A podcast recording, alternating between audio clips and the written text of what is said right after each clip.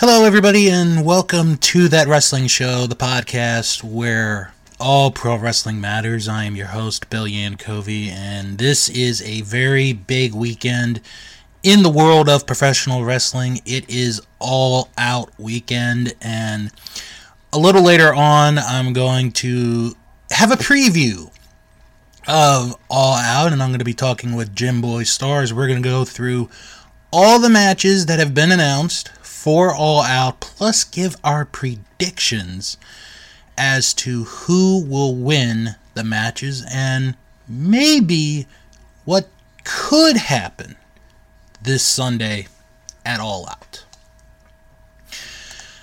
Um, unfortunately, we have to start the show with sad news. Um, I, I think everyone's heard by now the passing of Shannon Spruill, better known to wrestling fans as Daffney, um, who passed away yesterday at the a or yeah Sh- Shannon Spruill, um, who passed away at the age of forty-six years old.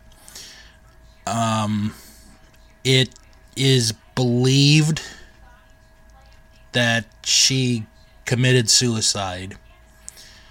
And there was some fear, some worry about her on Wednesday night because she was on Instagram and did a, a live video. And I, I didn't see the video, but one of the things she did say in the video was, "Donate my brain to Boston," which, for those that may not know what that means, um, basically she was saying, donate my brain to get it studied for C T E uh, to the Concussion Legacy Foundation in Boston, where um, Christopher Nowinski works at, and they've done a tremendous job studying the brain and trying to figure out C T E over the last fifteen plus years. Um,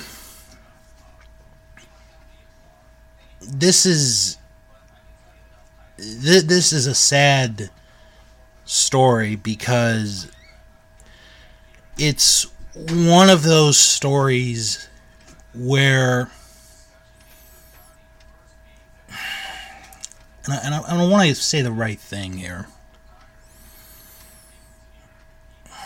where it's like, it's one of those things that you can't really control, you know? Suicide is one of the leading causes of death in the United States. I read a report yesterday that in twenty nineteen, over four hundred thousand people committed suicide and over a million people attempted suicide in twenty nineteen.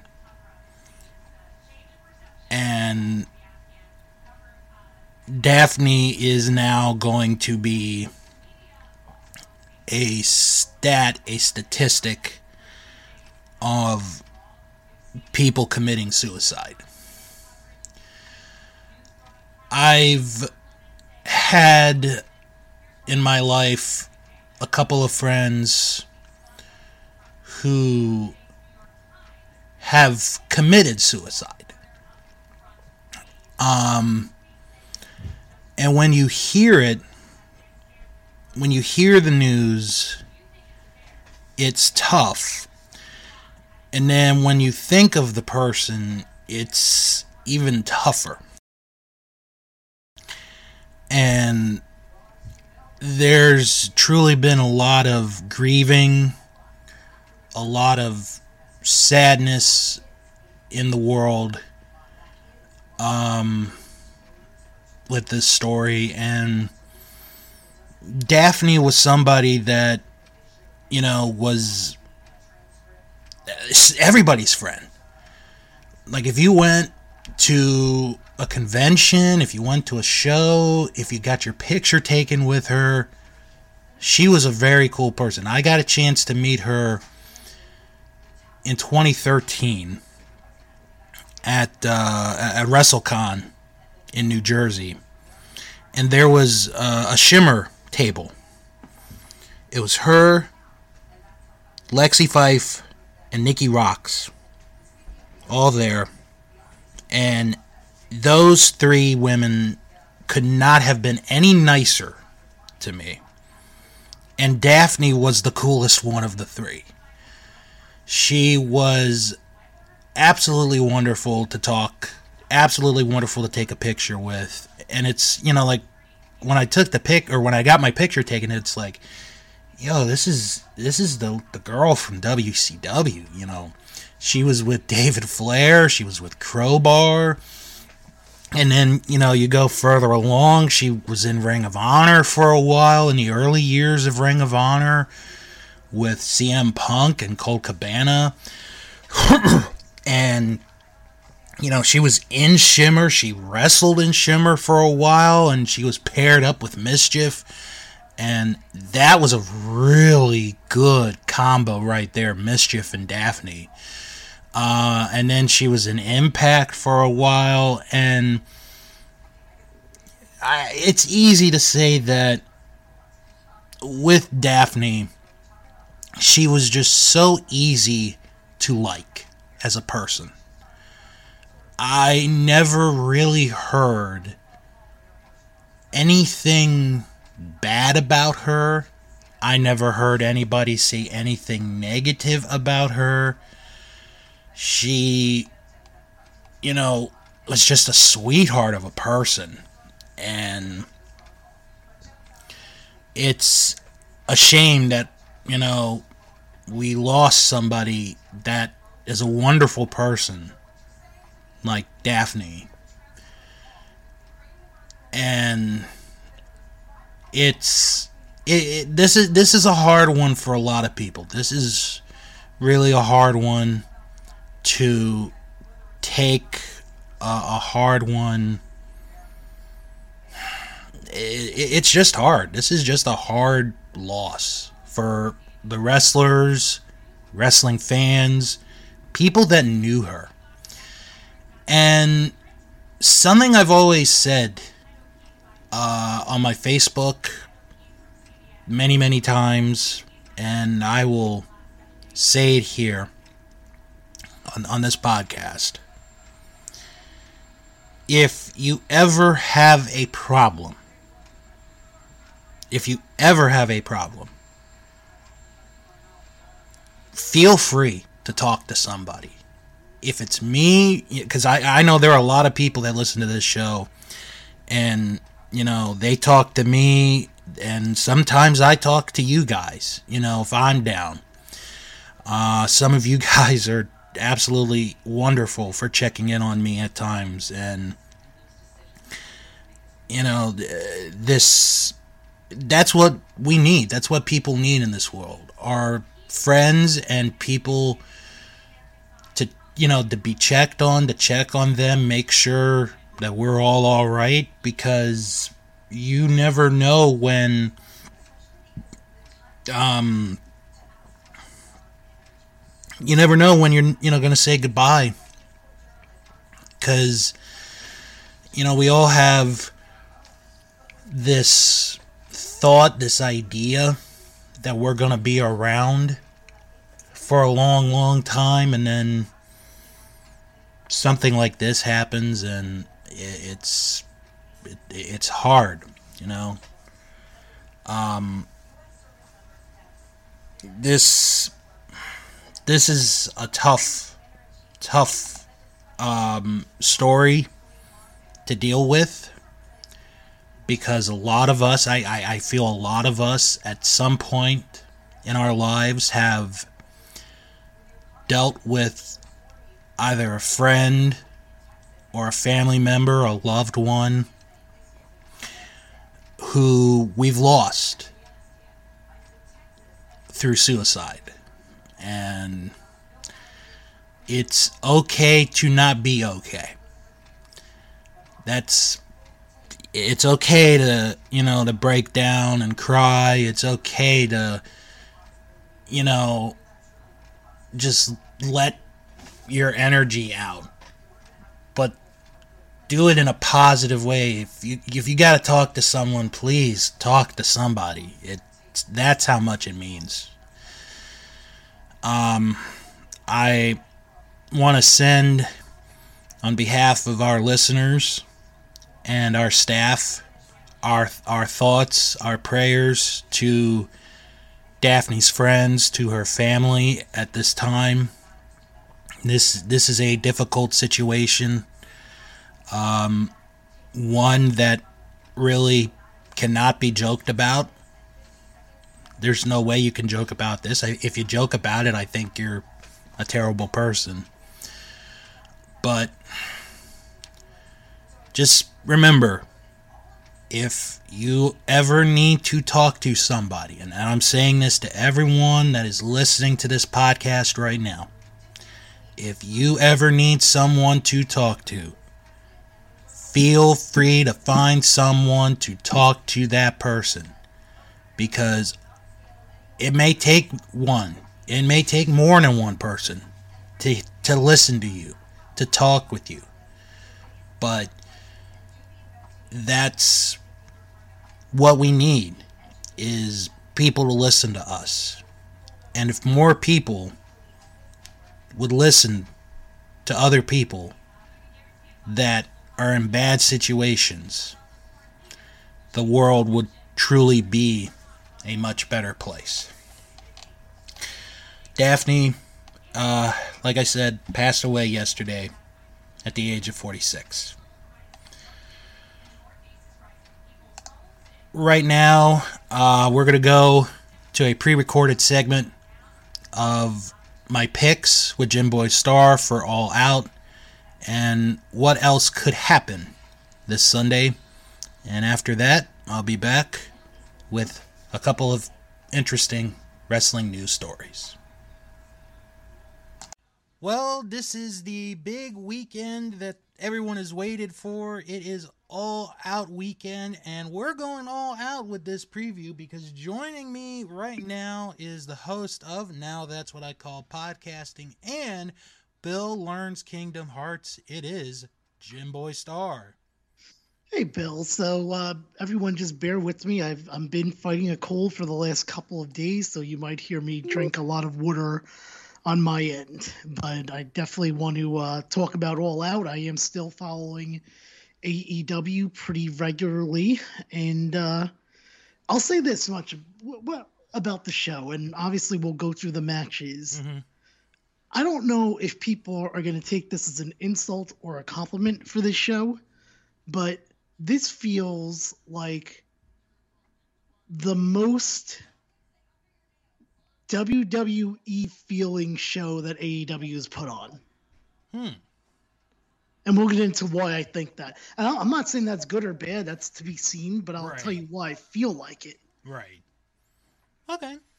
That makes sense. What about you? What are your overall thoughts before we get into the matches? Honestly, like, I think this is stacked. Like, there are so many big matches on here. More than... I, I would say the exception would be Double or Nothing.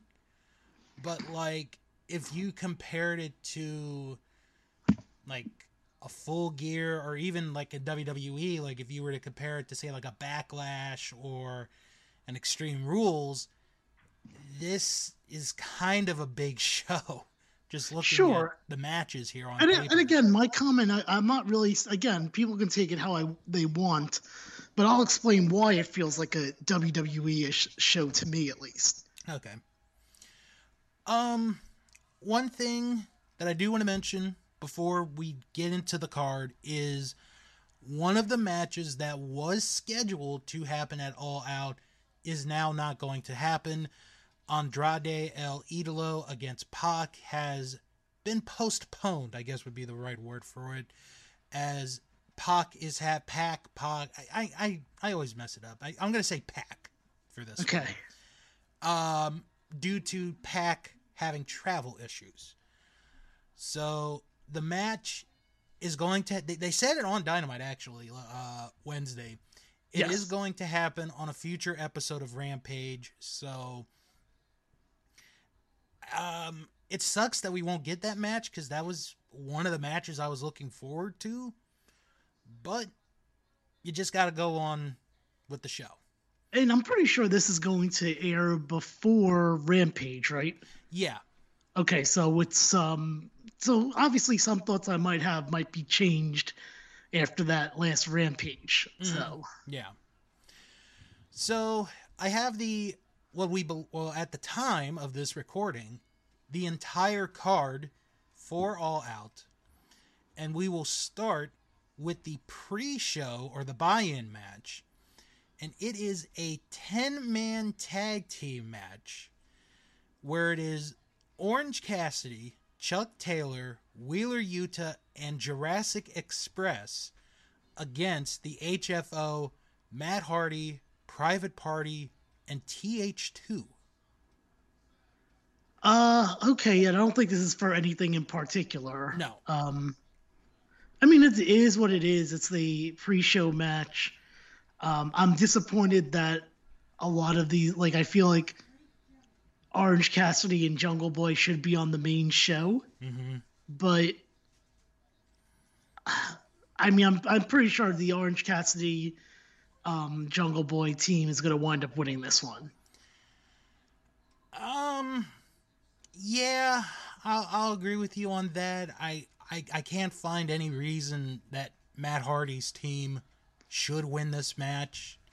So, yeah, I'll go with Orange and the gang. That'll Orange and the gang. Orange and the gang. You know, that that that'll be the next big uh, big band. Okay. Okay. So, this next match was originally the buy-in match. But because Andrade and Pac is postponed, this has now been bumped up to the main show. It is the women's Casino Battle Royal, where the winner gets a future A E W women's title shot. I have twenty of the twenty-one, because okay. if we haven't figured out by now, A E W's tradition is we keep the last one as a surprise. Is that a tradition? I know they did it for the last one, but I know I, the first one we knew Hangman was in it. I don't. May, maybe it is. Maybe it isn't. I, I'm not sure. Maybe it feels like a tradition to me. Okay, so here are the participants that we know of: Nyla Rose, Thunder Rosa, The Bunny, Big Swole, Julia Hart, Ty Conti, Diamante, Penelope Ford, Red Velvet, Hikaru Shida, Emi Sakura, Jade Cargill, Kiera Hogan, Abaddon, Layla Hirsch, Kylan King, Rebel, Jamie Hayter, Anna Jay, Riho, and the mystery participant.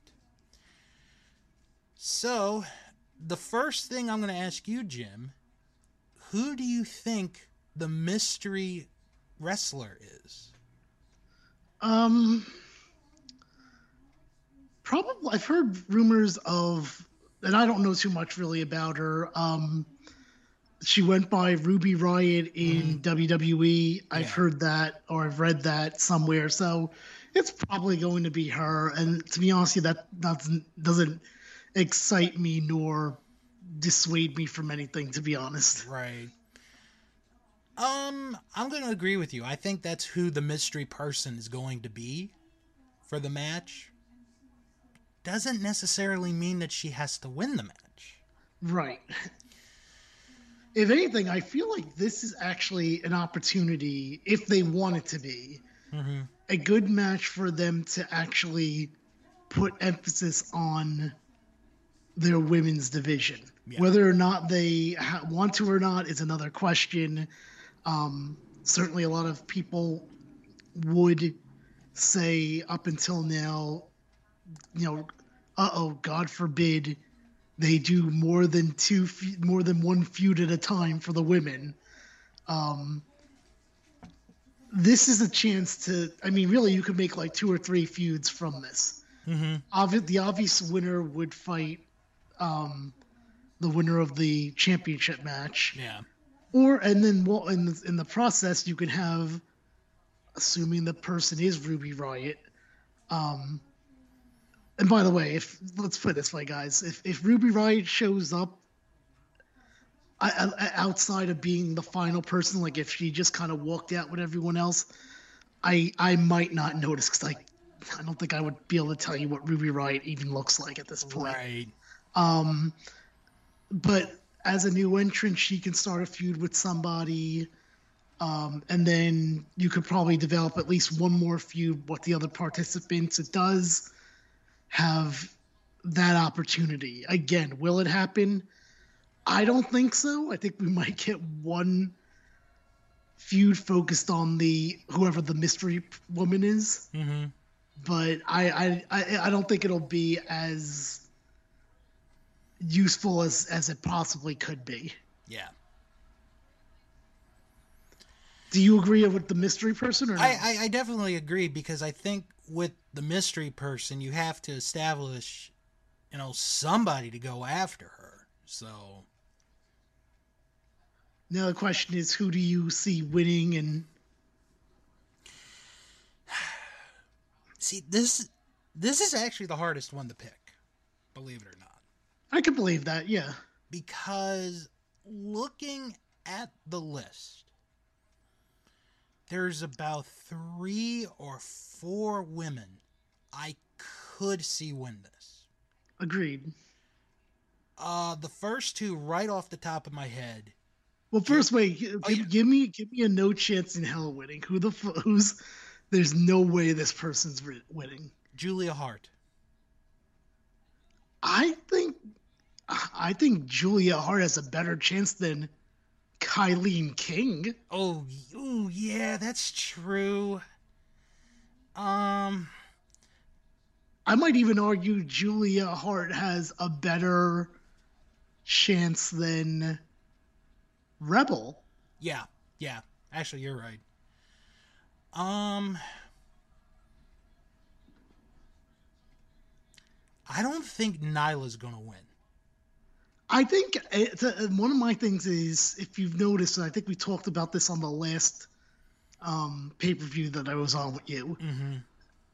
is they've been using, I think, again, except for the first one, it seems like, if we look through the history of the Casino Battle Royal, it's usually not given to someone that is going to main event a pay-per-view, because the person gets the shot on an episode of Dynamite, mm-hmm. which is why we why I didn't go with Christian. Oh no, I might have went with Christian. I, I don't remember, but I, I, Jungle Boy won, and um, which made sense because again, it's only an episode of Dynamite. Yeah. So I'm actually taking anyone who I would say is an odds-on favorite to win to not win. Right. So, like, in my opinion, the people that aren't winning this is Thunder Rosa. Mm-hmm. Um, probably not. You're, I agree with you. Probably not Nyla. Probably not Anna Jay. And then, to me, everyone else is, like, still has a shot. The one that I'm kind of worried about, and I'll explain why I'm worried about if this per, if this woman wins, is Jade Cargill. Okay. The reason I'm worried, and it's nothing against her, it it, it actually isn't, because I, I actually think she's got a good presentation. My only concern is she's been there six months, maybe? Mm-hmm. And you could tell if, like, if you've been watching for a while, they like her, they want to push her, but she's not in the position yet to do it. Meaning she needs some more time. Yeah, I agree with that. And if you have her go against whoever the champion is, it's almost a lose-lose situation. Because, right. Because if you put her... Okay, let, let's say, the, for, for, you know, crazy purposes, Chris Statlander wins the title. Sure. As soon as she faces Jade, Jade's going to win. Because there's no way that Jade's first loss is going to be, you know, in a match where she's the challenger. I don't think so. Yeah, but she's been fighting in other matches. She has. But with Britt, everybody loves Britt. And she's someone that was in the same position that Jade was in, where Britt Baker was supposed to be like the one. But it took a long time to get her there. Mm-hmm. And I don't know if they're ready for that match yet. Um, yeah, I... Go ahead. No, I'm just saying, I, I, I do agree with, with you in regards to that. Who else would you eliminate here? Is there she, anyone else? Shida, that would... I would eliminate. See, I think Shida has a shot. Let, why don't we do this? I guess let's, why don't we just go through each person and say, like, what we think their chances are. Okay. So we already agreed Nyla is, we don't, we, none we of us think she's not going to win. What do you think about Thunder Rosa? I would like to see her win, but I don't think it's time yet. Right. Then we have the Bunny. She's pretty low on my list. Yeah, she's low. Yeah, she's not going to be there. Um, I Swole, I'm not totally, um, I'm not totally disregarding her. Yeah. Because then they can revisit if Britt wins, Britt versus Swole again. Mm-hmm. I'm not, th- that's, what do you think? Yeah, because it's been over, I, I think it's been a year since they had that dentist match, so... Sounds about right. Then we have Julia Hart. Uh, I think Julia Hart has a shot, for sure. Mm, maybe. Um, Tay Conti. I think she has a shot. I definitely do, too. Diamante. She would be a nice surprise. I don't I don't see her. I, I don't see her. I, she's on the low nice, side for me. Yeah, it would be a nice surprise. As is the next person, Penelope Ford. She's been getting some T V time, but I don't see her winning it. And I also don't see Red Velvet winning, because if Britt wins, we just had this match. Right, right. Unlike you, I do think Shida has a shot. Okay. Emi Sakura. Um, maybe. She might have a shot. Yeah, I'll put it that way. We talked about Jade already. Yeah. Kiera Hogan. Maybe. I, I'll give it a maybe too. Abaddon. You know, I I would like to see Abaddon have a shot. What is, I wonder what Abaddon's record is, just out of curiosity. Uh, let me go to the uh, A E W site and I'll tell you. Uh, I would say I'm going to say a low shot on Abaddon, but I, I wouldn't mind seeing it. Okay, this year Abaddon has gone fourteen and one. Oh, so she has a pretty good record. What, she's fourteen got a wins? Pretty doggone good record here.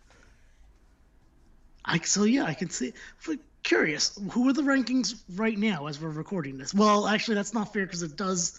I don't think they update it right after Dynamite. So no, but um, they have it as. Chris Statlander is one, Thunder Rosa two, Shida three, Conti four, and Cardgill, or Cardgill, Cardgill five. All right. What about Layla Hirsch? What do you think of her chances? Um, you know what? I'd give her a shot. I'd give her a shot, too. Uh, Kylie King, we've talked about already. Yeah. Rebel. No.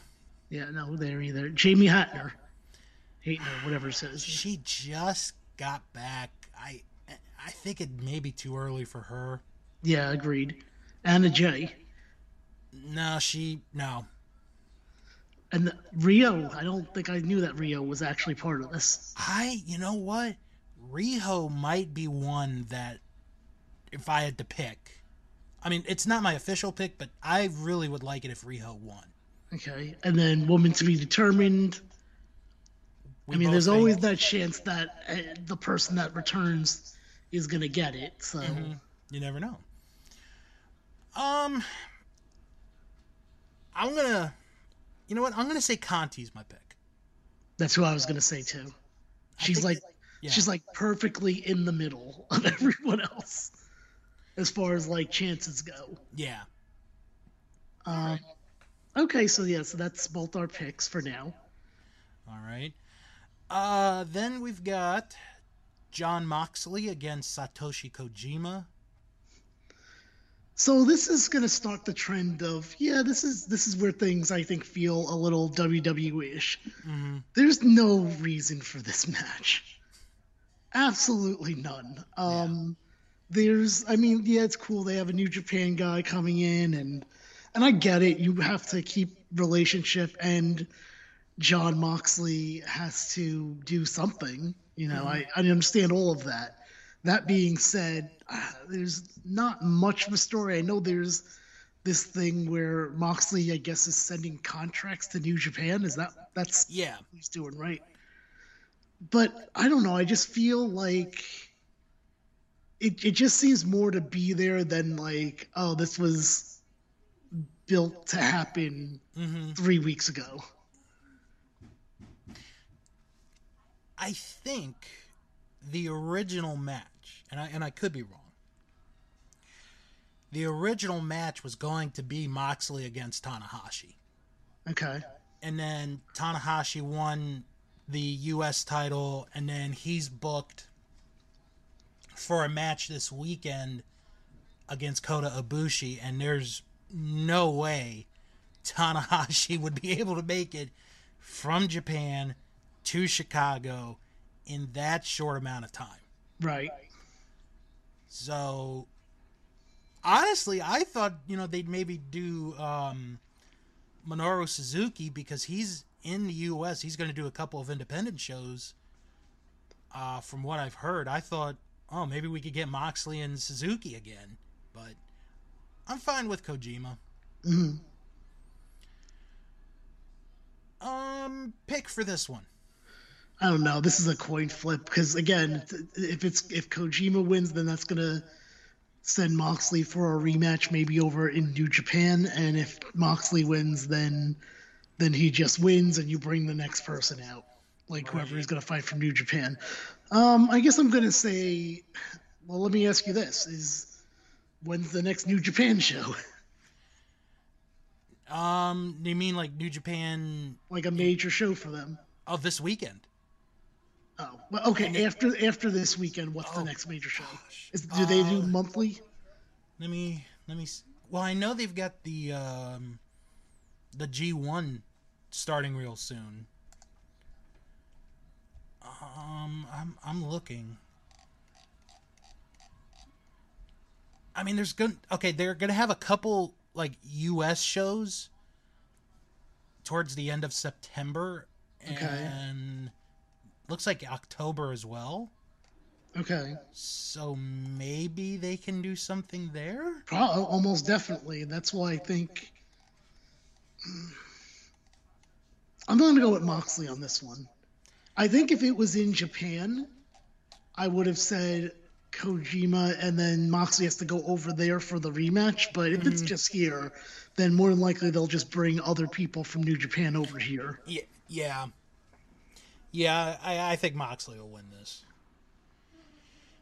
Okay, next match. Paul White making his A E W in-ring debut Ugh. against Q T Marshall. You know, I gave A E W a lot of credit for like, oh, look at this. Paul White's been there since what? How long has he been there at this point? Oh, since like the be- almost the beginning of the year. And I'm like, look and see, he didn't wrestle. Well, here it is. Um, hopefully it'll be quick. Uh, again, this is a a very W W E-like feeling of why is this here? Mm-hmm. Although I, I this this story is the most ridiculous, where the, what the hell are they doing storyline probably of in all of A E W. Because the I, I, the way this came about, what what happened again? Like, Q T, let's can we go review the storyline? All right, because it is maybe the dumbest but funniest storyline in the entire A E W right now. All right, so the story is Tony Schiavone was supposed to get an apology for what Q- though? From Q T Marshall for, I think it was like dumping a drink on him or throwing a drink on him during an interview. See, well, first off, when they announced that segment, I was like, what is he even apologizing for? Right. I was very confused by that, but go ahead, continue. So then Q T is like, oh no, I'm not going to apologize to you. You're going to apologize to me. And then they drag Tony Schiavone's son who... Why? That segment, I was laughing that segment because I'm like, what the hell are they doing? Because apparently Tony's son wants to be a wrestler. He's got for, the height. He's got the height for it. First I've heard of that, but okay. I know. And Tony's like, and okay. why is he? And why is he there? Why was he in that arena in that particular time? Was that in? No, that wasn't. They weren't. I remember that was like in Georgia. They have not been. I don't think so. I don't think they've been to Georgia yet, so can't be that. Right. I was, I'm trying to think if it was the Charlotte show. Oh, uh, maybe. Maybe. I mean that that doesn't help or hurt your argument. Right. So then Paul White comes out because he doesn't like that people are picking on his friends, which in this case is Tony Schiavone. Well, his friend's son. He doesn't like it. And then... That makes, I have to say, I like his theme song, the Paul White song. Oh, God, yeah. It's like if this is the theme song that he would have gotten if The Big Show made it on Forcible Entry. So then Big Show, like a few weeks later, was to make an announcement... And then Q T Marshall interrupted, and he showed pictures of Big Show's surgery that he had on his hip. Right, and okay. That, and then Big Show's announcement was he was going to have a match, and the match is against Q T Marshall. And then a week ago, Big Show costs Q T Marshall a six-man tag match. Who did they fight again? The Gun Club. Oh, by the way, uh, apparently the Undefeated in Trios matches Gun Club. Really? Did you? I'm pretty sure I saw their record. It was like thirteen and oh wow. for Trios. Maybe I'm wrong. Well, you're on the records page. Can you check that now? See, I don't know. Is that listed? That's what I was going to say. I don't know if they do Trios records. Uh, let's see. Men's roster...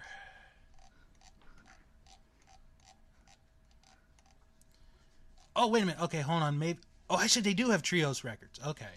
I, I'm almost. Yeah. I'm, I... Uh, I just, just go to f- one of them. Go Colton Gun or whatever else. Right. I'm just going to pick one of the younger guns. Uh, they're eight and oh. I'm sorry. eight and oh So they're undefeated, though. Yeah, they are undefeated. Which I don't know if you could say that for many Trios teams in A E W. That's a good point. So anyway, the Undefeated Gun Club. So they beat the Undefeated Gun Club, or the Gun... Oh. Gun Club won. The Gun Club won, sorry. It remained undefeated. Yeah, and then this week, Billy Gunn, for some reason, turned on Paul White, which... I can't wait to hear that explanation. And then we had Tony Schiavone... called them scumbags. Yes. Which, to be fair, the only Billy Gunn hit Paul White. Exactly.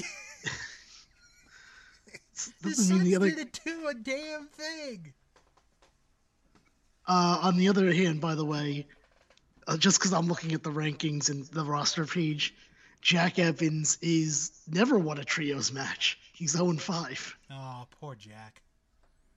Um, so yeah, so that's where we left off, is Billy Gunn, who's not in this feud. And by the way, it doesn't even look like, see, I thought it was going to be Billy Gunn is teamed up with Q T, mm-hmm. but that's not what I got from that at all after I watched it. Right. Because Q T looks surprised. Yeah. Uh, okay, so what do I, like I said, I, I think Paul White wins this, and I think it's going to be quick. I would think it's going to be Paul White. It's his, it's his first match. Yeah, I'll say. And hopefully his last match. All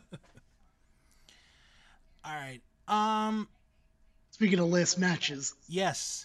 This could be Chris Jericho's last match, because he's putting his in-ring career on the line against M J F. So this is another one that, okay, look, I get the, oh, you know, there's a stipulation if Jericho loses, he must retire or whatnot. Mm-hmm. But if you take that away, this is a match that we've seen, what, for the third time in the last month and a half? About. Definitely two weeks ago. And then I feel like the first match was, I guess no, because that would have been their last pay-per-view, so that was three months ago, I guess. Mm-hmm. Still, it's a third match in such a short amount of time. It seems like a very, very W W E-ish thing to do. Um, even with the stipulation, because I don't know. It's just I, I'm not as interested as I probably should be in this because of that. Right. What do you think? It seems kind of easy to predict, but as you were talking, I was looking at the Fozzy tour dates page to see how this could all work out. Oh, see, I thought you were looking to go to the show. Oh, no, no, no, no, no. Are they going to your area at all? Uh, they are. But I don't think I'm going to go. Okay. Uh, if you want to do the V I P meet and greet, folks, it's one hundred fifty dollars. I can meet all members of Fozzy. You get a meet and greet with the members, a private sound check experience featuring a mini set of Fozzy and classic rock songs. Wait, so that means Fozzy's doing cover songs? Yeah. Uh, group picture with the band, signed photograph, and early hassle-free merch shopping when available. That's right. You don't have to wait online to spend your money. So, looking at this, after the event, after the show, Jericho has a show Monday night. Mm-hmm. And then he has a show Thursday night. The only time where I think his schedule is going to conflict with A E W is when he does, if they do it, the European leg of the tour. Okay. Because that is... He might, he might not even be able to do the European leg of the tour. He might not. Rate. Yeah. Because it is from November twenty-ninth to December twelfth. You better hope things get better. Because right now, the United States not exactly welcomed in Europe. No, they're not. And then, uh, and then they're supposed to go to Australia in twenty twenty-two. So. Oh, God. We'll see. We'll see if that uh, happens. I think he's being overly optimistic with these tour dates that go outside the United States. Because I don't think any other companies even thinking of going outside of the United States at this point. We're all doing things within the States. Uh, I see, I don't know if W W E's still doing... Because they're supposed well, to so go... Well, you're right, because they're supposed to go to Saudi Arabia. I'm sorry. Saudi Arabia, they're supposed to go to England in a few weeks. Uh, wait a minute, I used to know how to do this on... See, W W E... Real quick, folks. W W E dot com's website, if you want to figure out like where they're going tour-wise, is a pain in the ass. Is it? Oh, I didn't even know that their live events thing was bad. Why is it bad? Well, you got to go to tickets, and then it puts you at like events near you, and then you gotta go look for other shows. Okay. Um. Okay, so as of right now, as of this recording, Nov- or November, September second, W W E still has their U K shows planned to go. Okay, well, again, let's see if that happens. I, you know what? I actually hope they happen, because that means that we got better here in the United States. All right. Uh, as far as the match goes, Jericho and M J F. I'm going to say Jericho wins. I'm going to say M J F wins. Ooh. And I, I didn't think about the Fozzy tour thing, but my thinking was this, is that Chris Jericho obviously was like our first person in A E W that, like, you know, what, you know, he was a name that came in. Yeah. I'm not saying he's not needed anymore, needed anymore, but now with the arrivals of C M Punk and possibly Bryan Danielson, mm-hmm. he's not needed as much. Right. And I do think that there's a chance, and again, I didn't put the Fozzy thing even into consideration, but he has kept saying that he's like, all right, well, he keeps bringing up the announcer thing. Yeah.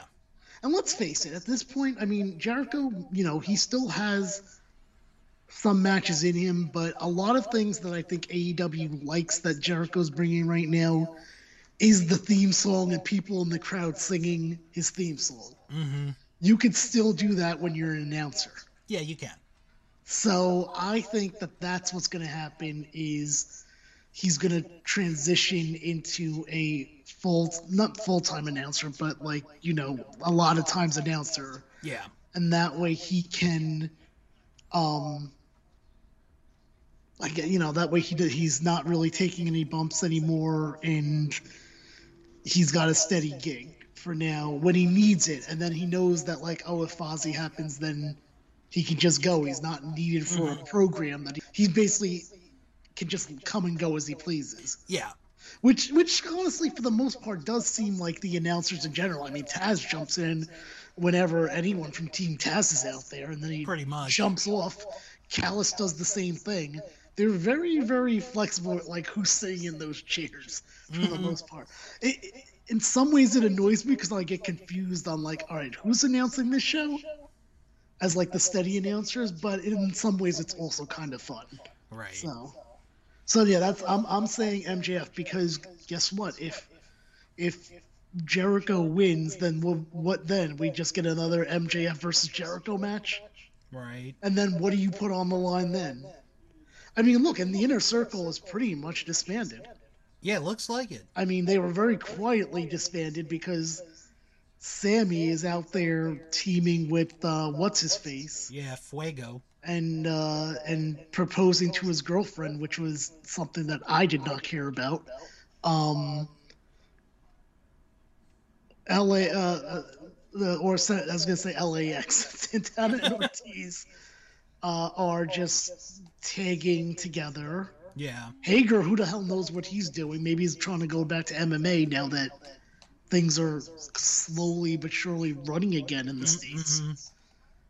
So with no, with nothing going on in the Inner Circle, again, a great time for Jericho to kind of peace out. Yeah. Whether or not it stays that way, we'll find out. But hey, think of it this way: Cody never got a world title shot yet, so that's true. They've it's stuck. Been, with, they've stuck with it's that. It's been almost two years, so and he's certainly had reason that you can be like, oh, we need a big time good guy, and let's throw Cody in. Oh wait, no, we can't. I if if he ever does get another title shot, I hope, for the sake of just having it happen, I hope the excuse is when the contract was signed, it was signed as Cody, not Cody Rhodes, oh, God. Or something like that.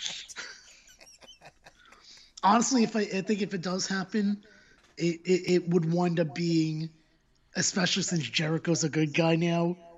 Jericho, Jericho saying, lift that ban. Correct, yeah, that's going to be how they get out of that. Yeah, makes sense. All right. Speaking of championships, the T N T title is on the line. Miro defends against Eddie Kingston. This is another one, just like the Moxley match. Like, again, I feel like there's no... It's only on here just to be on here. Mm-hmm. And there's not really a build. Um, I would have much preferred a built-up Orange Cassidy match or Jungle Boy match in this slot for sure. Right. Uh, maybe even like Orange Cassidy against Miro, even though I don't care about Miro at all.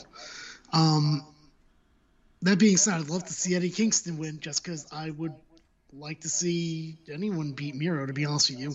Although I will say this, the one thing I have noticed is with Miro, uh, one of the things that makes him special, and this is a reason why uh, Lana should never come in, mm-hmm. is he's one of the only people, and I'm looking through this whole card to see if I could find someone else.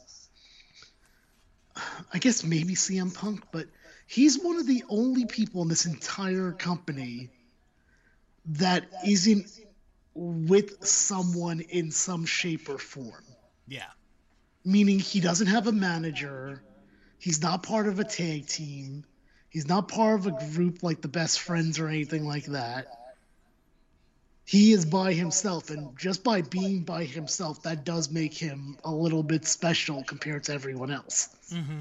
Can you think of anyone else on this card other than I would? I'm not even going to say Paul White, because Paul White kind of has Tony Schiavone and his son. Um, no, I, I honestly can't. Yeah, I'm looking to it now because Moxley has Kingston. Yeah, the, the other than the Punk, that's the only one, and he literally yes. just came in. So, mm-hmm. uh, Miro's probably gonna win. I would have liked to have seen this match better built up.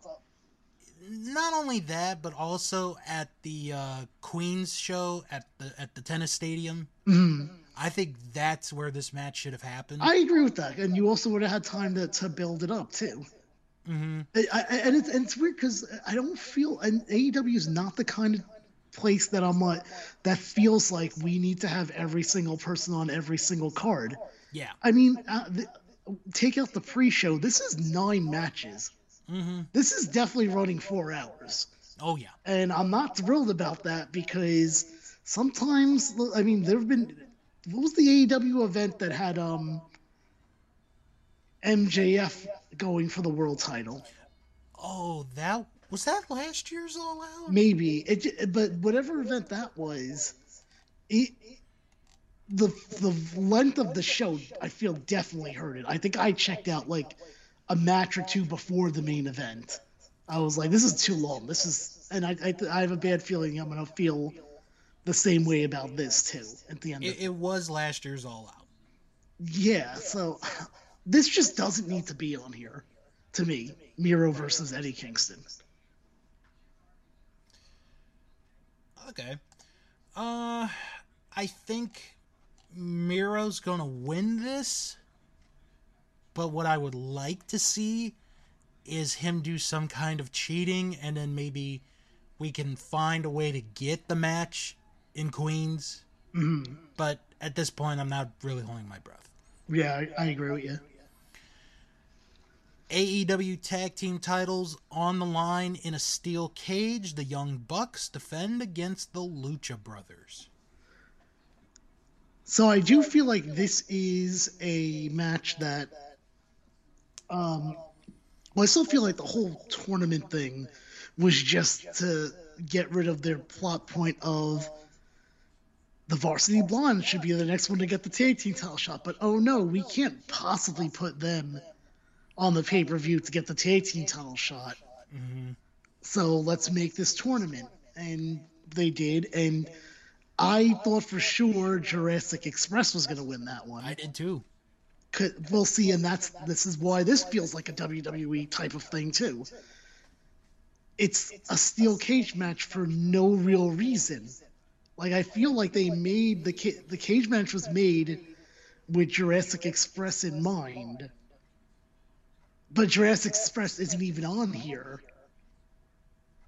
I, I mean, don't get me. This will be a great match, and I'm actually really looking forward to them, all four of these guys in a cage. Mm-hmm.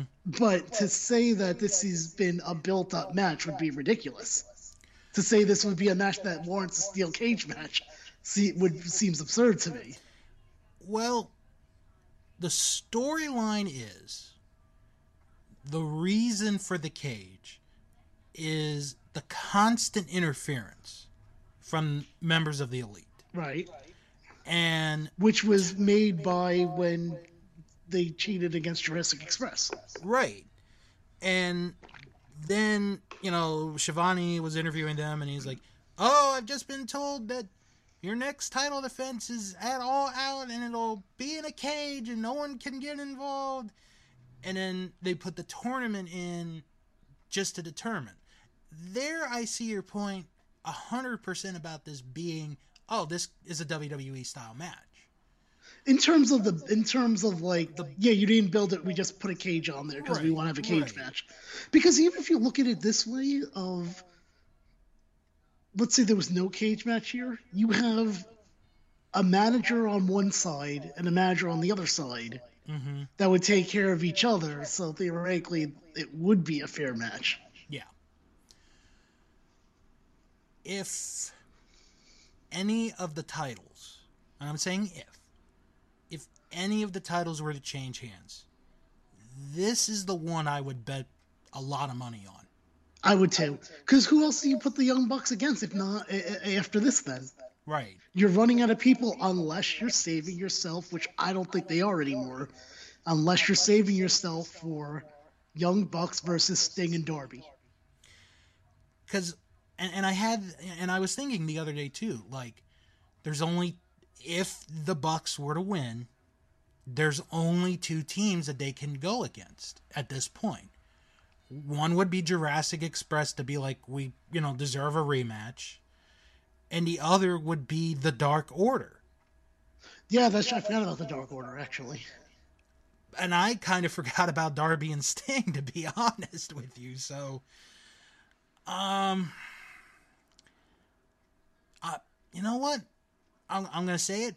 I think the Lucha Brothers win the tag titles. Just, I'm just taking a look here at the, the tag team records again. This has not been updated to reflect the current Dynamite. Uh, so, right now, Lucha Brothers are ten and oh. Then we have ten and three Jurassic Express. Then we have six and oh. Um... F T R, six, three, six and three, Santana Ortiz, eighteen and five, the Varsity Blondes. Um, yeah, because like Sting and Darby would just need three wins, and then their number they meet up with F T R. Mm-hmm. It's not as absurd as people might think it is, to according to the rankings here at least. Right. To get them to number one, it takes one match at one the next pay-per-view, one match at maybe the stadium thing, mm-hmm. and one match on Dynamite, and they're there. Uh, but yeah, I'm going to agree with you. I'm going to say Lucha Brothers on this one, because I just don't... See... Clearly, they don't want the Varsity Blondes to get a title shot. So, it's not going to be them. And I don't even think they're going to do... Jurassic Express against um no against the Young Bucks again. I'll go Lucha Brothers on this too. Yeah. All right. A E W Women's Title, Doctor Britt Baker defending against Chris Statlander. Uh, so this one, this one I feel like doesn't really have that much of a build either. Statlander just won because is a. Is just was just named, right? Like nothing mm-hmm. actually happened. So, yeah, I guess I'm yeah I'm going with Britt Baker on this one. This one's probably the easiest one. Yeah, I would think this is the easiest. Yeah, yeah, I'm gonna agree with you. I'm okay, man, yeah, no, they'll say this is the easiest still. Yeah, All right. And then we have the two big matches. Mm. C M Punk against Darby Allin. This is the one match I feel on this card that does feel like in super important and doesn't at all feel W W E-ish at all. Mm-hmm. Um, let me get your thoughts on this match first. Okay. This is the perfect first opponent for Punk, I think. This is someone who could match Punk in style and ability. This is the biggest match of Darby Allin's life. Yeah, I'd forget, agree with that. Forget about his career. This is the biggest match of his life.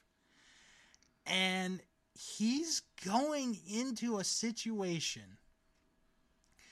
where it's like you're Punk's first opponent in seven plus years. And this is someone who has been with Sting all year, has had the T N T title, has had some ridiculous, match, insane matches. And I feel in a way, this is A E W rewarding Darby Allin for the year he's had. Yeah, I can see it that way. Because I don't know too many other wrestlers that would be in this position. Like, there probably are at least ten, fifteen guys that would cut their arm off to get this opportunity. Mm-hmm. But it's Darby's. And I think this is the biggest match for Darby Allin. I don't think win or lose, his perception from the fans is going to change. I don't think, you know, anything bad of him after this match. I expect this to be a very good match. I don't expect it to be, you know, a five, six star match. And I understand, you know, Punk's concern and some of the fans' concern of, well, Punk hasn't been in a match. And I understand that.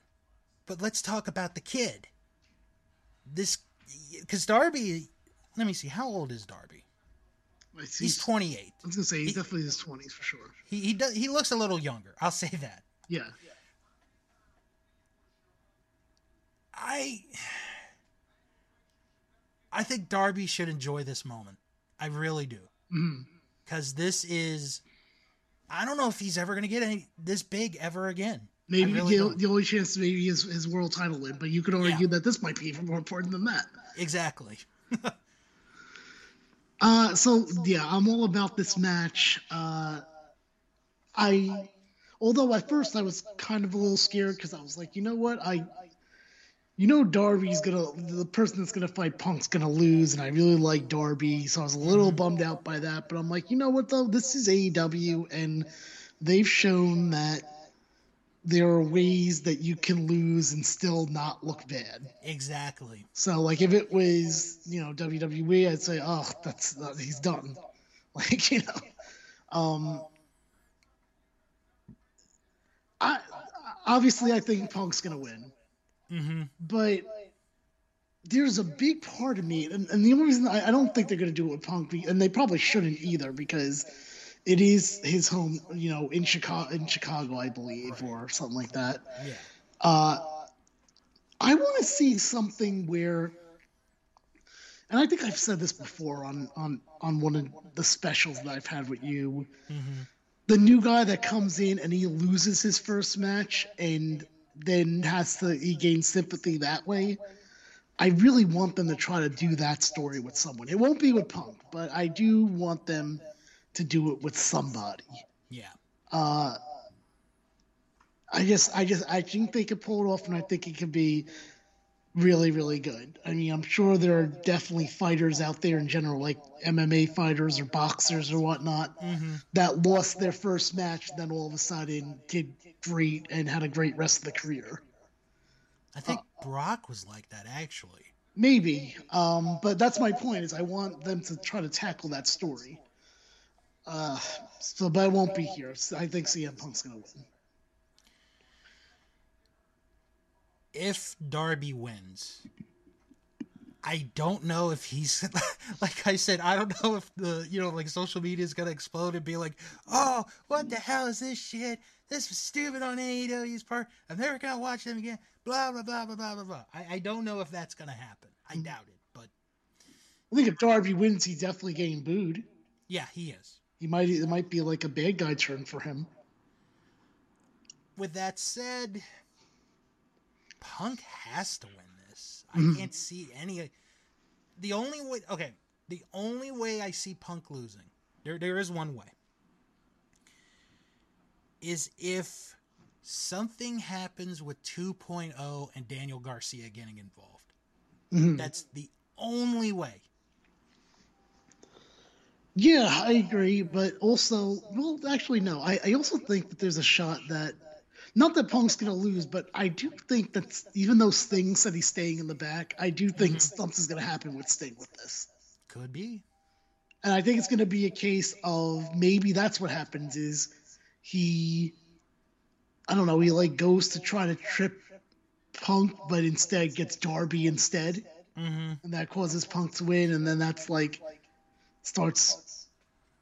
Punk a, or Darby and Sting maybe have a disagreement that can lead right. to something. That's right. The other thing. When Darby loses here, you have to have somewhere to go with him, though. Yeah. It's not. I don't think there's going to be a reason for Dar- another Darby Punk match. So. Yeah, I think this is one. We'll see. We'll see. Yeah. And the main event of this show. Kenny Omega defending the A E W World Title against Christian Cage. The last match they had was on Rampage. It was pretty damn good. Mm-hmm. I don't know. I mean, it's possible they can top that one. It's possible, but I don't know. So this isn't. We're we're back to the W W E feel like match in regards to we just saw this what three weeks ago. Mm-hmm. So and I and I understand why we're seeing this again, but again, so out of all this, we had how many matches here? We have nine matches. I'm not going to count the pre-show. Right, right. One, two, no, I guess only two. Two of them are matches that we've had before in recent memory: mm-hmm. Jericho and M J F, and Omega and Christian Cage. Yeah. One, there's a few with no build, which is Moxley and Kojima and Kojima, Miro and Kingston. Yeah, and Kingston, and kind of Baker versus Statlander. They didn't really do mm-hmm. anything with that, and an unnecessary cage match, in my opinion. Even though I think it'll be a great match, but it's let's again, if W W E did the same thing, I'd complain about that. They just like, hey, here's the steel cage match for no reason. Um, I, I there's a big part of me that feels like this Omega versus Cage match doesn't even need to be on here. Hmm. Like, because it goes back to the quiet. Well, you know, we'll tackle that in a second. But so, first off, there's no way Christian Cage should win the A E W championship. No, no. I was per, I'm, I love Christian Cage in Impact. If he had shown up in Impact instead of A E W, you would have heard no complaints from me at all. Like, because I know I was very hard on Christian when he came in. Mm-hmm. Um, so I think Omega wins. What do you think on this match? And I want to kind of go back to something I was saying before. Oh, I, I definitely agree. It's Omega winning this. Um, but... The thing that I'm thinking about is, let's say, if this is the main event, if this is the final match. Well, that's that's kind of, uh, I want to discuss that with you, actually. Okay. Maybe we'll do that now. Yeah, let's do is, that now. A lot of people are saying, maybe C M Punk versus Darby Allin should be the main event. And some people are like, no, it's got to be Omega versus Cage. Where are you standing on this? There's another one where I've heard it should be Jericho and M J F as the main event. I've not heard that one I mean, at all. I, I've, I've heard it from very. I, I've heard it from a few people. Not okay. a lot. Okay. Did someone also say Paul White should be the main event? No, no, no, no. Where's my Where's my Where's my women's Casino Battle Royal should be the main event? People out there. Okay, this is tough because there, there there's kind of two mindsets. Definitely. With the main event. And I think knowing me as well as you do, you probably have an idea which one I think should be the main event. I think I do. Okay, but let's hear your side first. Okay. The two mind the, the two thoughts is with with wrestling is the W W E main event and everything else, or everybody else. The W W E train of thought for a main event, nine times out of ten, or I guess we could say eleven out of twelve because they do a pay-per-view every month. Unless it is the Royal Rumble, the championship match should go last. That's that. Usually that is the mindset of W W E. I don't know if I would one hundred percent agree with that because I, mean, I think I think that for them the the mindset is the part-timer should go on last. Well, well, okay, well I know so, I know what you're saying, but coincidentally they they are always in the title match. Right. But I'm saying like if the champion was I don't know like, it, like I guess is Lashley still the champion? Yeah. So let's say it's Lashley against I don't freaking know Ricochet.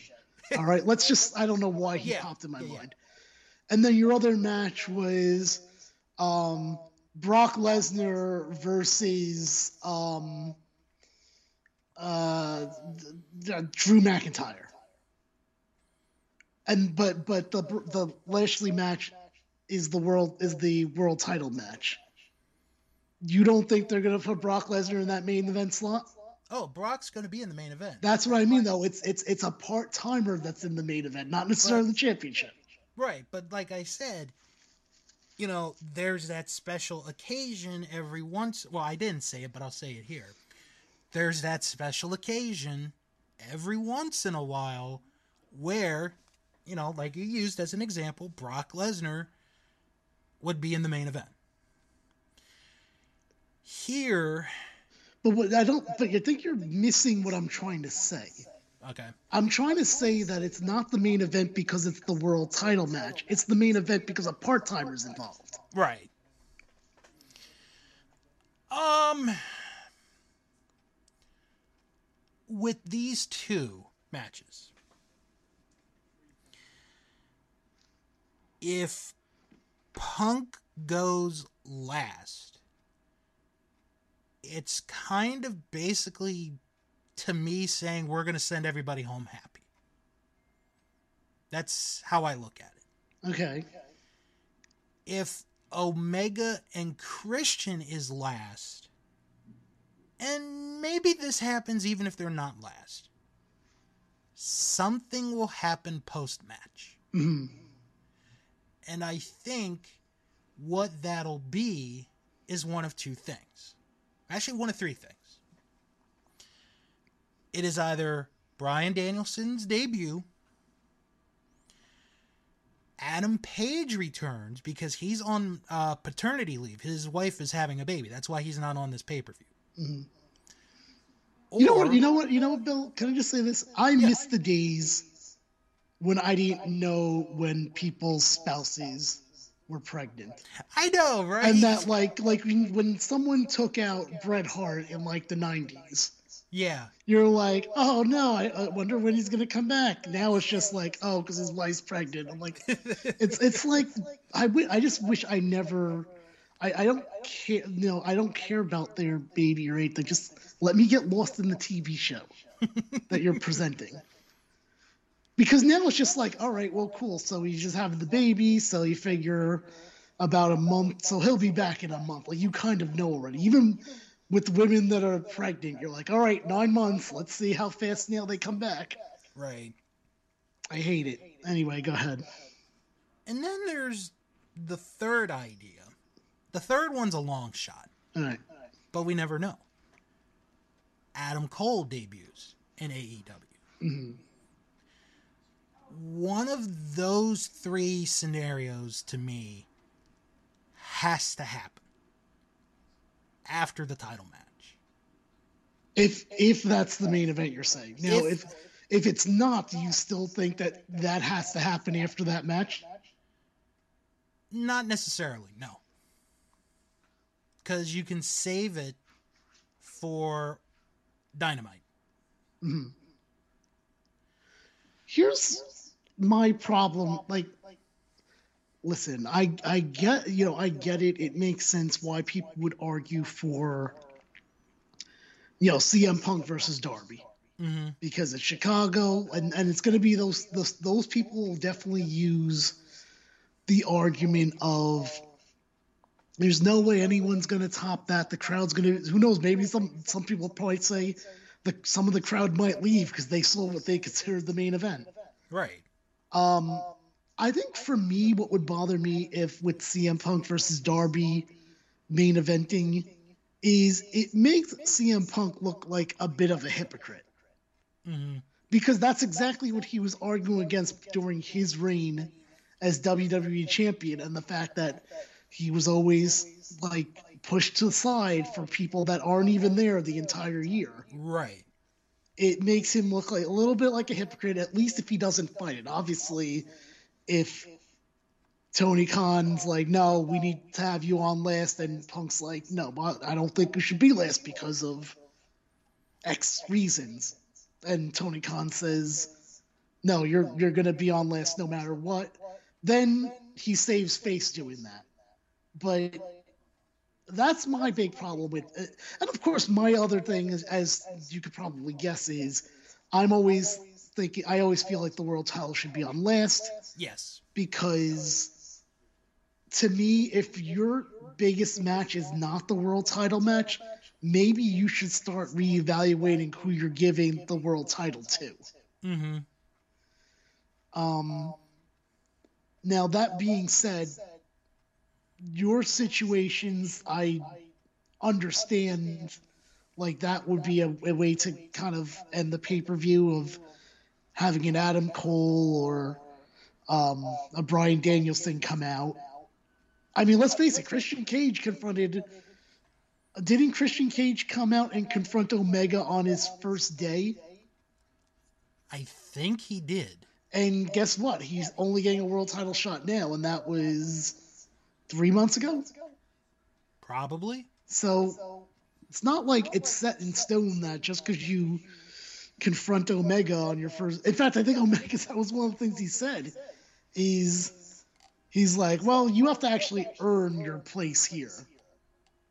Um, like you, like he basically said that he, you don't get, get to walk in and get a, a world title shot. Um... What what do you think? Do you think Punk versus Darby is Punk being a little bit of a hypocrite if he doesn't fight against it? I think he would.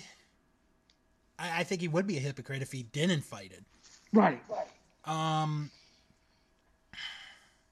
It's just, that's, the thing is, and, and I was thinking about this when you started talking about it.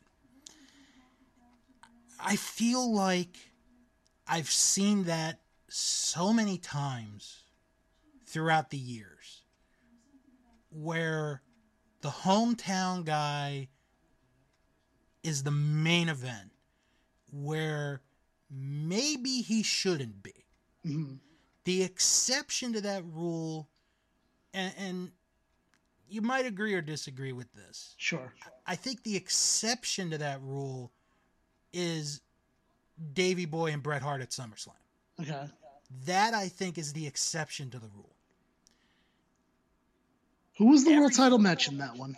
That was Randy Savage and Warrior. Okay. I think anywhere else in that situation, and you have that guy, the hometown guy, as the main event, it's like, yeah, that shtick's been done, you know?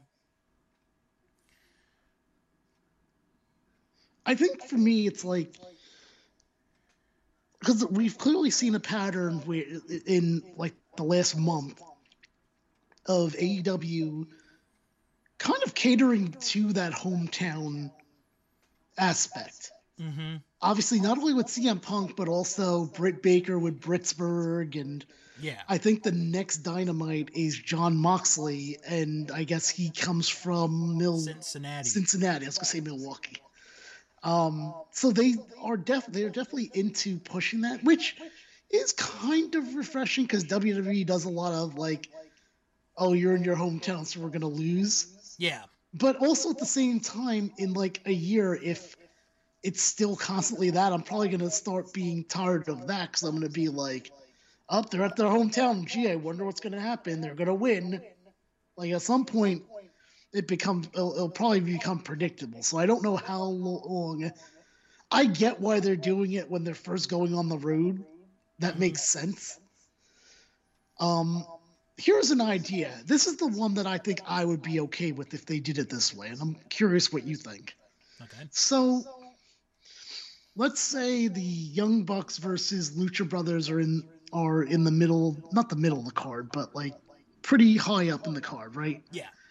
Let's say um, the Young Bucks, uh, after the match is like some big brawl that happens between, you know, the Elite and the Lucha Brothers, and Kenny runs out, Christian runs out, they're all in the big brawl. And Kenny's like, you know what? I know that. I'm trying to think. How did how did how did this go in my head? He's like, he's like, basically Kenny's fired up. He's like, you know what? Nothing's gonna top this. Nothing's gonna top my match. I'm the I'm the star. So why don't we just get things done right now, and that way I can put you away. Okay. And that way Kenny is basically saying like he doesn't want to wait till later, because he's already out there, and then they have the match. Then it's kind of like he made it not the main event. Right. I could be okay with that. So, I mean, I'm I'm I'm sure they can write something better than what I did, but you get the idea. Yeah. Um, I think it will end up being Omega and Cage as the main event. Okay. I think your your scenario was way more likely than mine, in that someone comes out after the Omega Cage match. Yeah. Now, who will that be? I mean, I, I heard know. Bryan Danielson. It could be Adam Cole, but you know what I was thinking? You know what I would love to see Adam Cole do, to be honest with you? Hmm. Be Britt Baker's manager. Oh, that would be great. Let's have it the opposite way around, where she's responsible for bringing him in or whatever, instead of like, you know, I think like sometimes the guy has their manager come in there. Mm-hmm. I think that would be great. We'll see if that happens. And it would increase the Britt Baker stable mm-hmm. that she apparently has formed. Right. Um, that would, that would be pretty good. Yeah, I love that. Because uh, look, they're definitely not making a, it's definitely not a secret that they're dating or whatever. I don't think they're married. I'm not really that sure. Um. So yeah, see some some places and some some couples being out like that, like I'm all about like that mm-hmm. one. And then there's some that I'm just like, I know they're together. Please don't do anything on T V to acknowledge this couple. Mm-hmm. Like, you know what a good example is? And I hope they don't do it. I'm really hoping they don't. Jungle Boy and Anna Jay. Yeah. I really ho- hope that that is not ever acknowledged. Um. All right, so what do you want to do? Do you have anything else to say about Omega versus Cage? Well, let's see. We both said Omega would win. Mm-hmm. Um... All right, I, you know what? I'm going to ask this question. Yeah. Is this the night Marco Stunt turned his back on Christian. Yes, that would. I forgot all about that. That would be the perfect way for Christian to lose.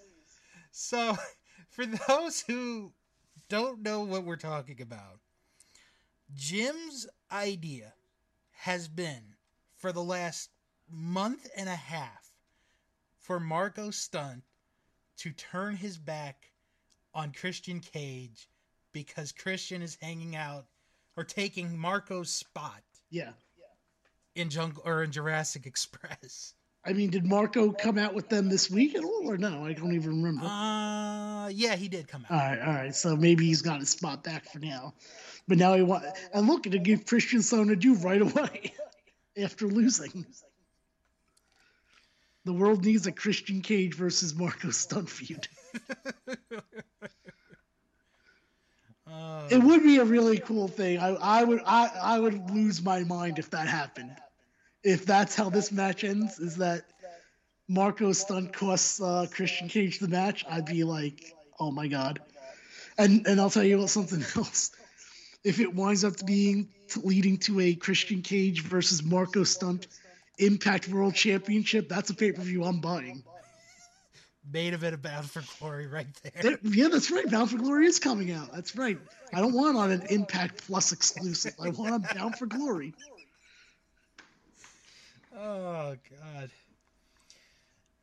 So, Marco, if you do it, just thank Jim. That's yes. all I'm going to say. Well, I hope Tony Khan's listening. Maybe that'll help uh, to speed this up. All right, so uh, overall, your th- what? I guess this is just overall thoughts now at this point as we wrap up. Yeah. I think the cage match is going to be the best match of the show.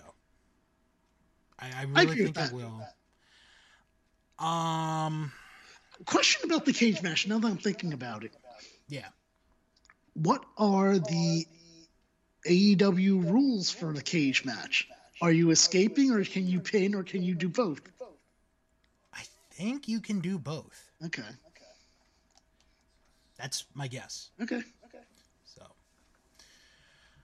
um, as far as the rest of the card goes, it's okay. Well, did, what did you think about my comment of the of now that we've gone through the card, of it being feeling very W W E-ish? I I I, can, I see your point. I actually do see your point. And probably the most W W E-ish since they've started. Mm-hmm. Yeah, I agree with that. And again, I'm not saying it's not going to be good, because it's oh, I, no, I have way more faith in A E W than I do W W E. Right, right.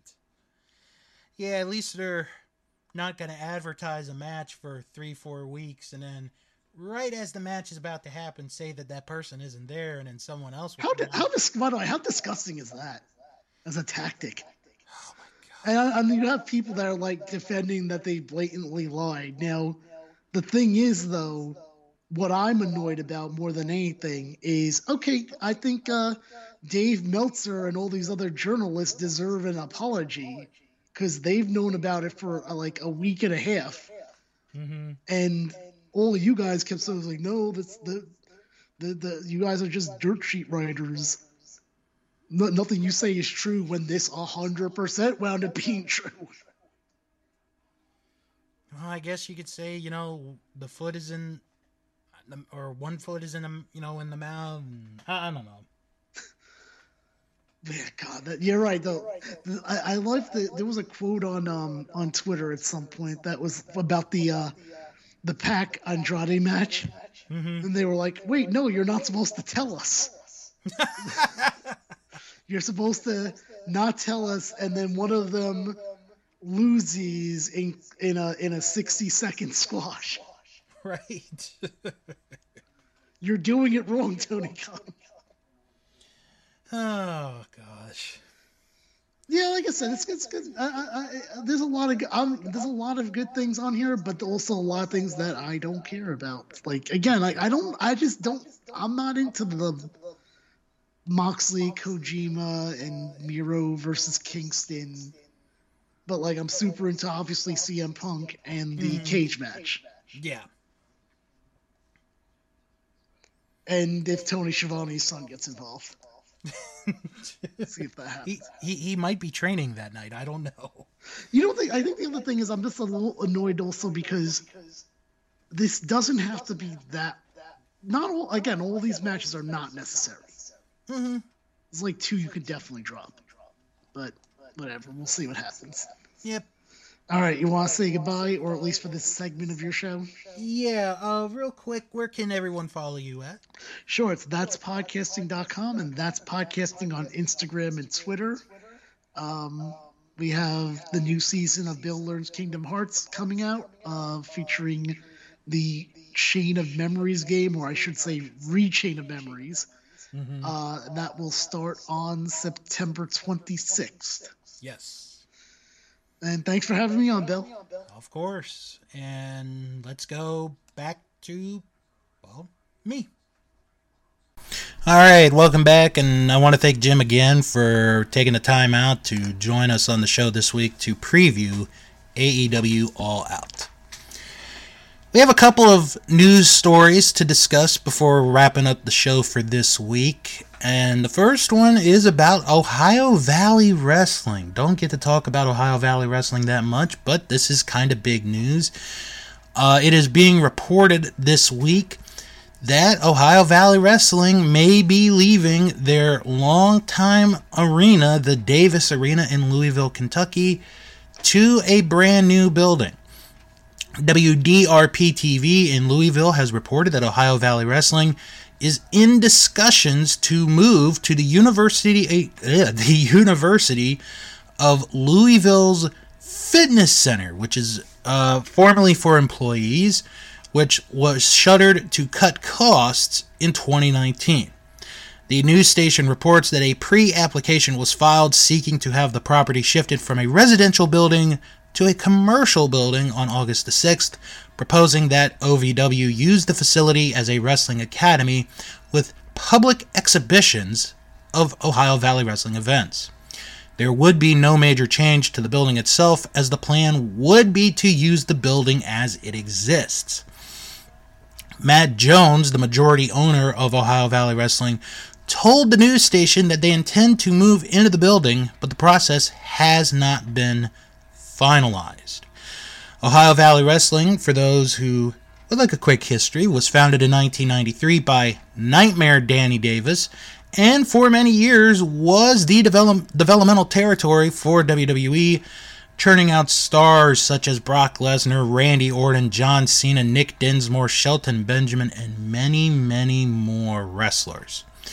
The Davis Arena that is currently used by Ohio Valley Wrestling was opened in two thousand two, and for most of the promotion's existence since that point has been the epicenter for the company from a training and event standpoint. Danny Davis retired in twenty eighteen with Al Snow heading up training and operations from that point on. They do have a weekly live T V show in Louisville, and in recent years, uh, they've been pushing hard to land T V coverage on different platforms and broadcasting outlets, including U two America, Game Plus, and more. Um, I've never been to the Davis Arena, but if you've seen the footage that W W E has, it's kind of like, I, I guess the equivalent would be to like Center Stage in Atlanta for W C W, or the Bingo Hall in Philadelphia, the you know for the E C W arena. It's their place. It's their home. Like, I know for a little while, there were a couple of Ring of Honor, like, T V episodes taped there. I think Impact might have had some shows taped there as well. Um, so, this news, if you are someone that lives in the Louisville area, this could be considered an end of an era, really, for, um, for the territory, and It, it is a big deal. It, it is a big deal. Um, obviously, you know, not a lot of other podcasts are going to talk about it, but I felt it deserved the time to be mentioned here on That Wrestling Show because of how many big names of the last twenty years have come through to get to W W E and end up being world-class wrestlers. In the Ring of Honor news, Roosh will be out of action for the remainder of this year. It was reported earlier this week that Roosh had to go to the hospital for emergency surgery. We still don't know what the surgery was. However, we do know that he had knee problems during Glory by Honor weekend and is now out of action for the remainder of this year. And he was actually going to be a part of Uh, Death Before Dishonor, which is, gosh, week and a half, less than a week and a half away, where he was scheduled to compete for the Ring of Honor six-man tag team titles. Um, his father, Bestia del Ring, will replace Roosh in the six-man tag team championship match. Uh, so Roosh, who was Ring of Honor World Champion for well over a year, carried the company, going to be out of action for the remainder of the year. Uh, hopefully we'll get to see Roosh in twenty twenty-two, and he will be at one hundred percent and will be, you know, a lot in a, in a lot better shape. Let's say that. Okay, two more news stories, and then we're going to call it a show for this week because everyone is getting ready for Labor Day weekend. Um, this first story, I kind of like this. I thought this was pretty cool to see, and I put it up on our Facebook group. The Black Pro Wrestlers five hundred list came out this week. So, this list was, oh, there we go. This list was compiled, and I'm going to pull it up right now, uh, by black wrestlance dot com. And, uh, I, I, like I said, I put the list up, but I'm going to read the top ten so everyone knows who the top ten uh, are on this list of the top five hundred black wrestlers. Number ten, Frontman Jam. Number nine, Powerhouse Hobbs. eight, Bianca Belair. seven, Jonathan Gresham. six, Sasha Banks. five, Rich Swann. four, Lee Moriarty. three, A J Gray.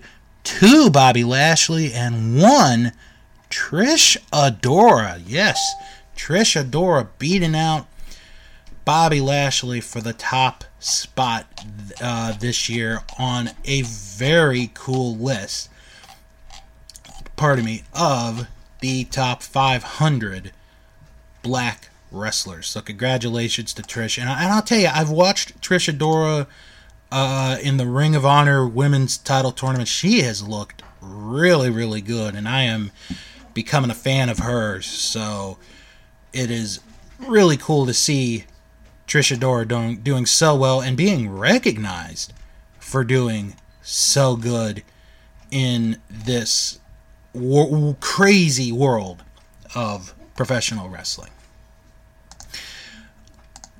On to the final piece of news to discuss this week, and this is one that may surprise you. This has not been mentioned uh, very much because it broke a little earlier today.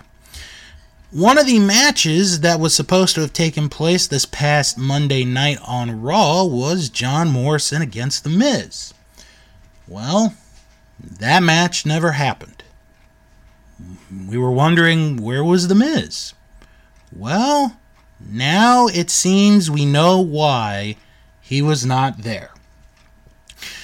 Because P W Insider dot com is confirming that The Miz will be on this season's Dancing with the Stars. That's right.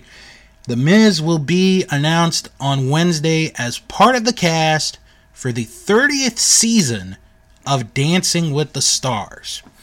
Uh, the only big name that has also been announced is JoJo Siwa. So, it got me thinking, there have been wrestlers that have competed on Dancing with the Stars before. Let's take a look and see how they have done in the past. So the first wrestler or wrestling personality to compete on Dancing with the Stars was Stacy Keibler. And of the three, she did the best out of all three wrestling personalities that competed. She was in season two of Dancing with the Stars. Her professional partner was Tony Dovolani, and Stacy ended up finishing third behind Jerry Rice and that season's winner, Drew Lachey. Stacy Keibler was a professional dancer at one point and a cheerleader for the Baltimore Ravens. I think Stacy got robbed. She should have won, but that's just me. I, I have a crush on Stacy Keibler, so. Um, but the song, I'll go through the songs that they performed uh, or danced to. Stacy and Tony danced to I Wonder Why by Curtis Stigers. Uh, I'm Like a Bird, Nelly Furtado, uh, Cell Block Tango from Chicago, Cold Cold Heart, Nora Jones, uh, Bootylicious from Destiny's Child, and then in the group Salsa, with all the other contestants performed Rhythm Is Gonna Get You by Gloria Estefan, and then Wake Me Up Before You Go Go by, uh, yeah, by Wham. Then they did two in a row, You Can't Hurry Love by Phil Collins and Since You've Been Gone by Kelly Clarkson. And then the finale, they did three songs, uh, Wake Me Up Before You Go Go again, Staying Alive by the Bee Gees, and Livin' La Vida Loca by Ricky Martin. The second wrestler to compete on Dancing with the Stars was Chris Jericho in season twelve, and his partner was the legendary Cheryl Burke. Uh, this group was an interesting group, and Jericho made it to just about the halfway point of season twelve before being eliminated in the fifth week.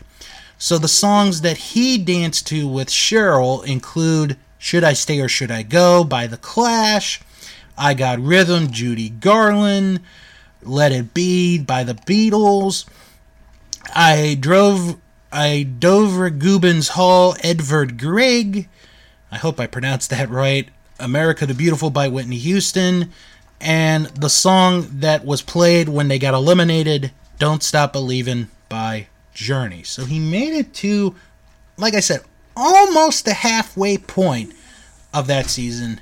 That's pretty good. And then season twenty-five was Nikki Bella, who ended up, are you ready for this?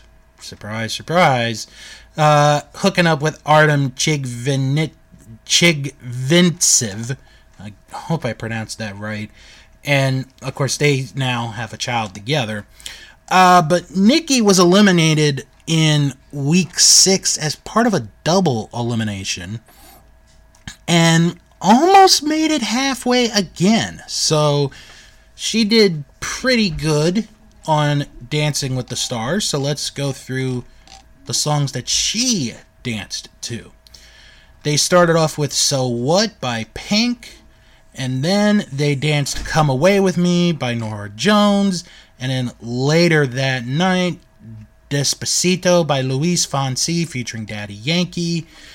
Uh, then they did Love on the Brain by Rihanna.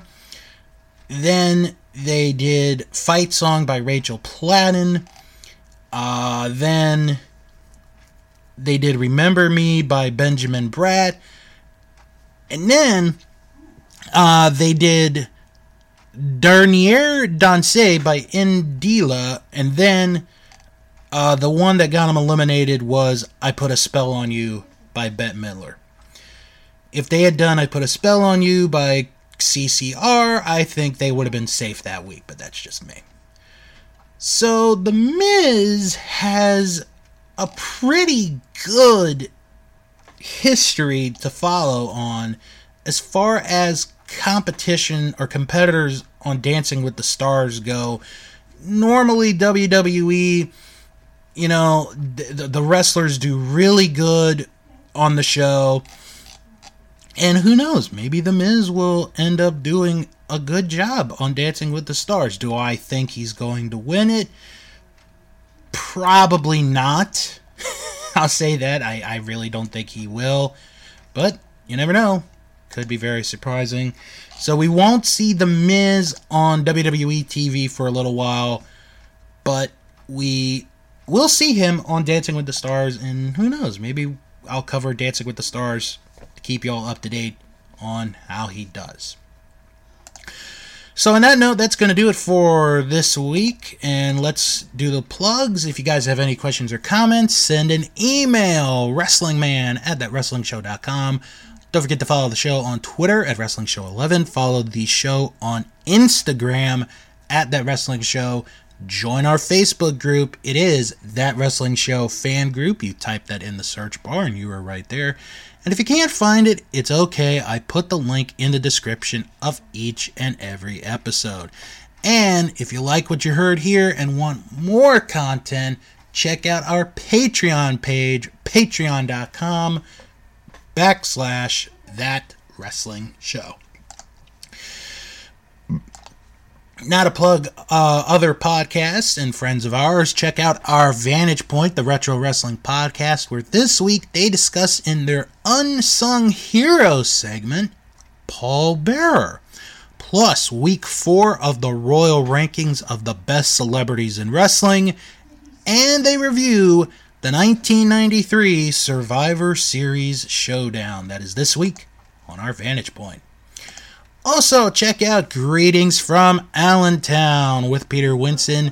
This week, he watches and discusses an episode of W W F Superstars from August nineteen eighty-seven, where Paul Orndorff fires Bobby Heenan for the second time. That is this week on our Vantage Point. Also, check out Juice Pro Wrestling. This week, they sit down with Dan Perch, one of the up-and-coming referees on the independent circuit scene, talk about where he's worked and so much more. That is this week on Juice Pro Wrestling. And on the twenty-four inch podcast, Steve Bennett and Dave Rollins this week, they take a deep dive into the main event of SummerSlam nineteen ninety-one, the match made in hell, Hulk Hogan and the Ultimate Warrior against Sergeant Slaughter, General Adnan, and Colonel Mustafa. That is this week on the twenty-four inch podcast. If you're looking for non-wrestling related podcasts, check out Last Stop Penn Station with Kerry Silkin and Ian Riccaboni. They go into the life of Kerry Silkin. This week, Kerry Silkin discusses Ric Flair. That's this week on Last Stop Penn Station. Also, check out the Castle Vault, where they are diving into Disney Plus. This week, they discuss and review Marvel's The Avengers. That is this week on the Castle Vault. On Dave and Ethan's two thousand inch Weird Al podcast, they kick off a discussion to determine the definitive top five songs from one of Weird Al's compilations, The Food Album, and they got some help from superfans Mike Minnick and Adrian Vasquez. That is this week on Dave and Ethan's two thousand inch Weird Al podcast. And check out Escape from Walt Disney, where this week they review and discuss Unidentified Flying Oddball. Yes, that is a movie. I had never heard of it until I listened to this. So check it out, Escape from Walt Disney. And also check out Sharks Pond, a South Park podcast where I watch and review each and every South Park episode. This week, I review and discuss the season thirteen episode, Margaritaville. That is this week on South Park, a South or a Sharks Pond, a South Park podcast, excuse me. And for you sports fans, check out the J C and Bill Sportscast, where this weekend we are previewing the N F L season. We're going to give you our picks as to who's going to win divisions, who's going to go to the playoffs, and ultimately, who's going to win the Super Bowl this year. Next week is a pretty loaded week because I will be reviewing All Out, plus I will be previewing and giving predictions to Ring of Honor's Death Before Dishonor. If you could believe it, that show is next Sunday, September the twelfth. Everybody have a good, safe weekend. Have a happy Labor Day weekend, and come back next week for another episode of That Wrestling Show, the podcast where all pro wrestling matters. And until next time, wrestle on.